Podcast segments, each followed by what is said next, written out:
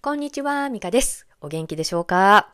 今日はね、駐在妻は主婦の仕事を下に見すぎっていうね、話をしたいと思います。あの、まあ、駐在妻になるということは、日本でやっていた仕事を、まあ、辞めて、もしくはお休みして、あの、専業主婦になっている方が多いと思います。で、私もまあ、例に漏れずでして、あの、まあ、7年ぐらいね、あの、お勤めしてたんですよね、日本で。うん、だけど、それをまあ、彼の仕事で海外に行くっていうんでやめて、まあ、ついてきたわけです。そうすると今までさあの自分の仕事でお給料をもらって、まあ、社会人ですってこう胸を張って言えるような生活してたのが急に外国に来て「あなた何やってますか?」って聞かれたらいえ、あの、夫の仕事でついてきた、まあ、肩書きといえば専業主婦です、みたいなさ、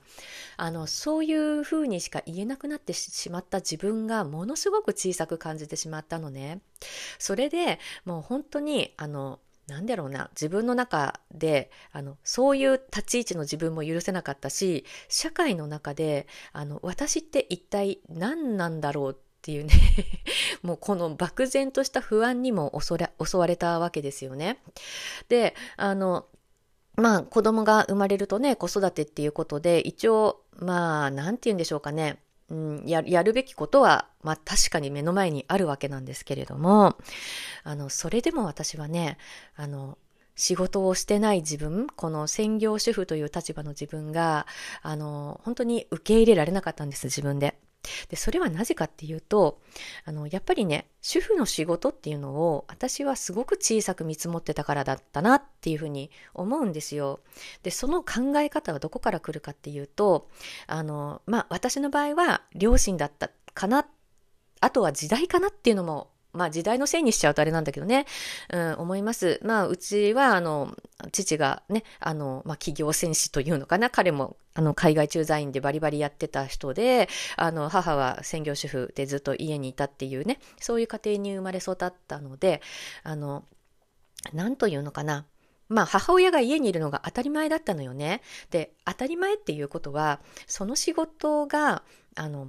誰でもやれる仕事だと思ってたわけ。うん。で、私が母を見るときは、その、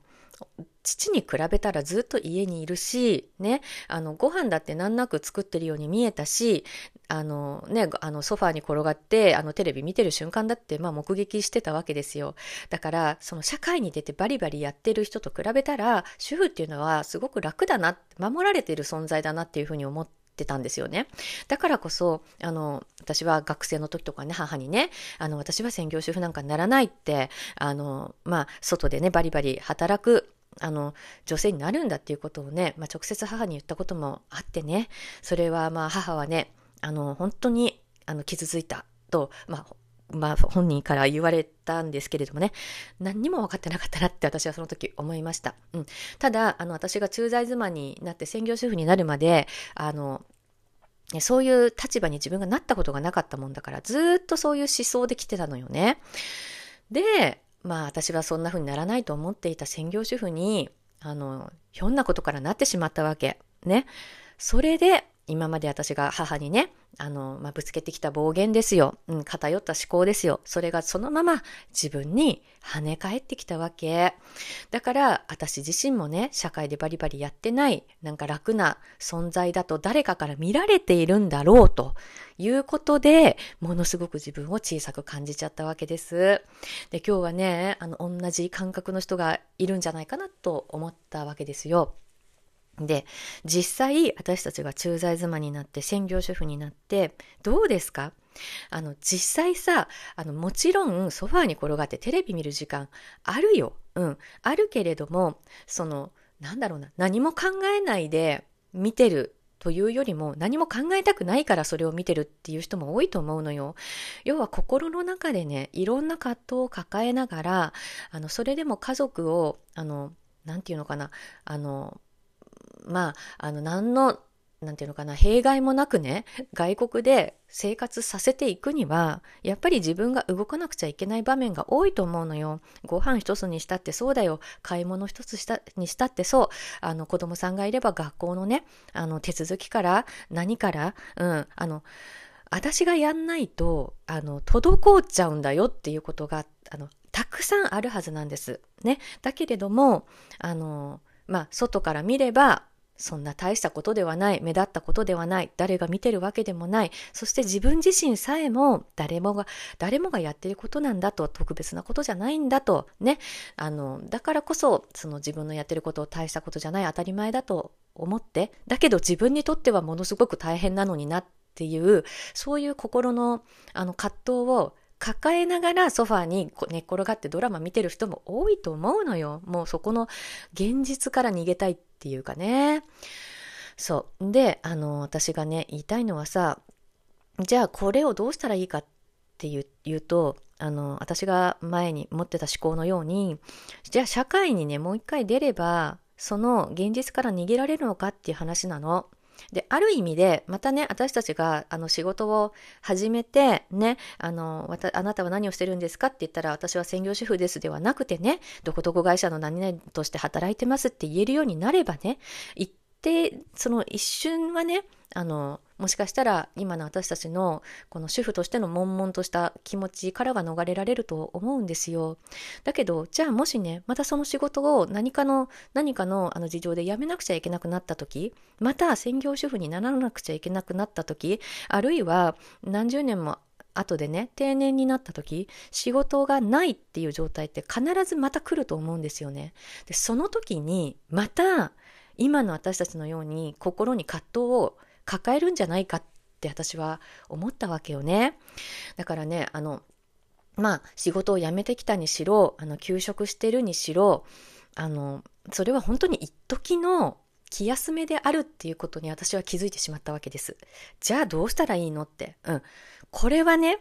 私たちはもう家庭を持ってるわけです。家庭を持ってるっていうことは、やっぱり家事とか育児っていうところからは、あの、まあもう離れられないわけなんですよね。その、あの、やることを減らしたりすることはできるよ。もちろんね、子供は大きくなるし、あの、あの、今やってることの半分ぐらいの、あの、労力で済むようになるかもしれない。けれども、やっぱり家庭を持ってる、うん、夫がいる、ね、という、あの、その家庭生活を営んでいくためには、何かしら家事というのはやらなくちゃいけないわけじゃん。ということは、あの、もう私たちがやるべきことをね、あの、素晴らしいことだ、自分にとってすごいと言えることだっていうところまで格上げしていく必要があるんじゃないかっていうふうに思ったんですよ。で、それはね、私がまあ皮肉なことに、もう一回社会に出て仕事をしようと動き出した時に気づいたんですよ。なぜかというとね、まあ、の、もう専業主婦嫌だと、うん、社会に出て働きたいんだって思った時に、私はその家庭生活から完全にあの足を洗うっていうのかな抜け出すことができないなって思ったのよね。なぜかというとそれが私の幸せだと思えなかったからなんですよ。もう私が働いてた時にはあのなんだろうまあ結構私は 10, 10, 年以上あのもう駐在生活してますので働いてたと言ってももう10年以上前の話なのよね。その時には、まあ、子供もいなかったし結婚したばっかりだったんですよ。だから家庭というものをまだ背負っているっていうまあ認識がなかったのよね、うん、だけどもう10年ね以上経った今私にはもう家族がいると、ね、そして駐在妻になって専業主婦になって、私が家庭を回すという役割を、あの、もうやったことがあるという、そういう経験がある。その上で、私が、じゃあまたこの家庭生活をもうやめてね、その仕事をすべてやらずに、社会にもう一回出て10年以上前の私の働き方でやりますと。言えるかって、言って私は幸せか？私の体力は持つか？私の気力は持つか？そういうことにぶつかった時に、あ、私はダメだ。あの時のようにはもう働くことができない。それは家庭があるからでもあるし、家庭があるからこそ、私の幸せは家庭生活を自分であの回していくことにもあるんだっっていうね自分のあの幸せを感じるあの尺度っていうのが変わってるっていうことに気づいたのよね。でこれもねやっぱりあの 駐在妻になって専業主婦になったっていうことであの10年前にはね感じてなかった経験ですよ経験体験を新しくしてるからこそ気づけたことなんですよね。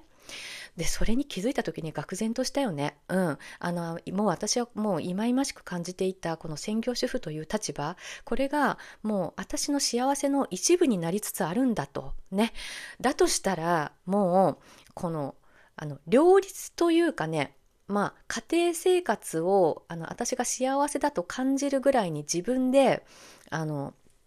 手綱を引きつつね、うん、やはり自分のできることで人の役に立ってその対価としてお金をもらえるような、まあ、人生にしたいとそれが私が年を重ねていく上であの一番自分が素晴らしいと思える方法だなっていうところに行き着いたんですよね。というわけであのまああの私がその思ったのはね自分が今やってる主婦の仕事これがあの家族にとってあのどれだけあの素晴らしいことか大事なことかっていうことを改めて認識した瞬間でもあります。私のあの私にとってもそれは幸せなんだけれども家族にとっても幸せなわけだから私がそのもう嫌なこともあるあるよ私料理大嫌いだから もうできれば外注とかできるのであればお食事はお食事作りはね外注したいと思っているいる。うん。だけど、今この、あの立場でね、駐在妻という立場で、それがまあ叶わない。うん。だとすれば自分がやるしかない。それをやってる自分なんてすごいんだってね。あの、そういうふうにね、一個一個の家庭の仕事をものすごくね、あの、地位を高めることができたのよね、自分の中で。うん。で、自分の中でこのやってること全てがすごいなって思ってると、あの、まあ、夫に対しても、あの、夫が手伝ってくれた時にはね、あ、あの、この素晴らしい、この大事な仕事をね、一部手伝ってもらえたと、これは大変ありがたいことだっていうことで、素直にありがとうっていう気持ちが、あの、出てきて、口に出すことができるようになりました。そしてもちろん、あの、この、あの、仕事がね、私がやってる主婦の仕事がどれだけ大事かっていうのを分かってるよねっていうのを夫にも確認してね、うん、分かってくれてるのであれば声掛けしてくれるって、ありがとう、お疲れ様って言ってくれないと、あの、私はもうこれ以上できないよっていうことももきちんと話し合いをあのすることができました。だからお互いね、この私がやってる主婦の仕事の重要性、うん、をあの家族であの同じような認識で持つことができるようになったのよね。それもやっぱりね、全ては私がまずは自分のやってる主婦の仕事をあのすごく大事なことなんだっていうふうに格上げ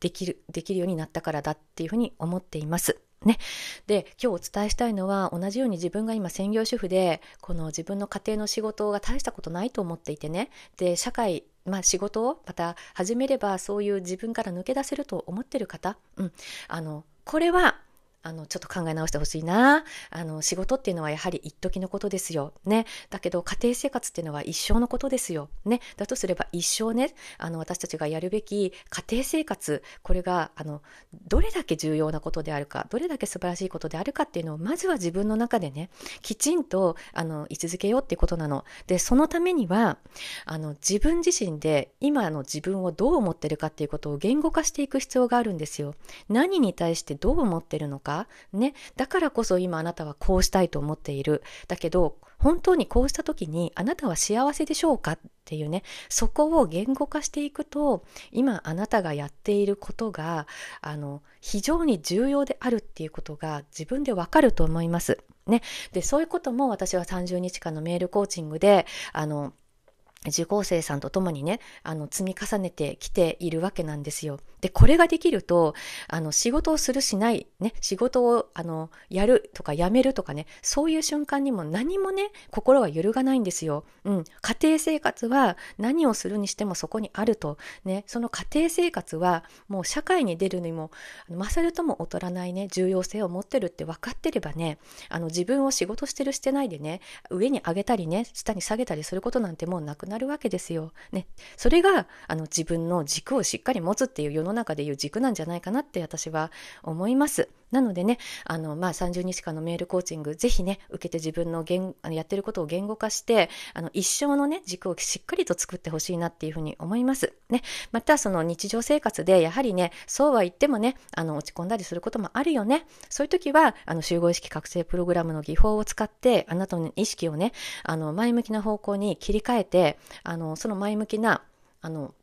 想像する世界を現実にしていくっていうね、技法も私、あの、教えることができますのでね、そのどちらもね、ぜひぜひ、あの、興味ある方は、あの、思い切って飛び込んできてください。それではまた次回お会いしましょう。川崎美香でした。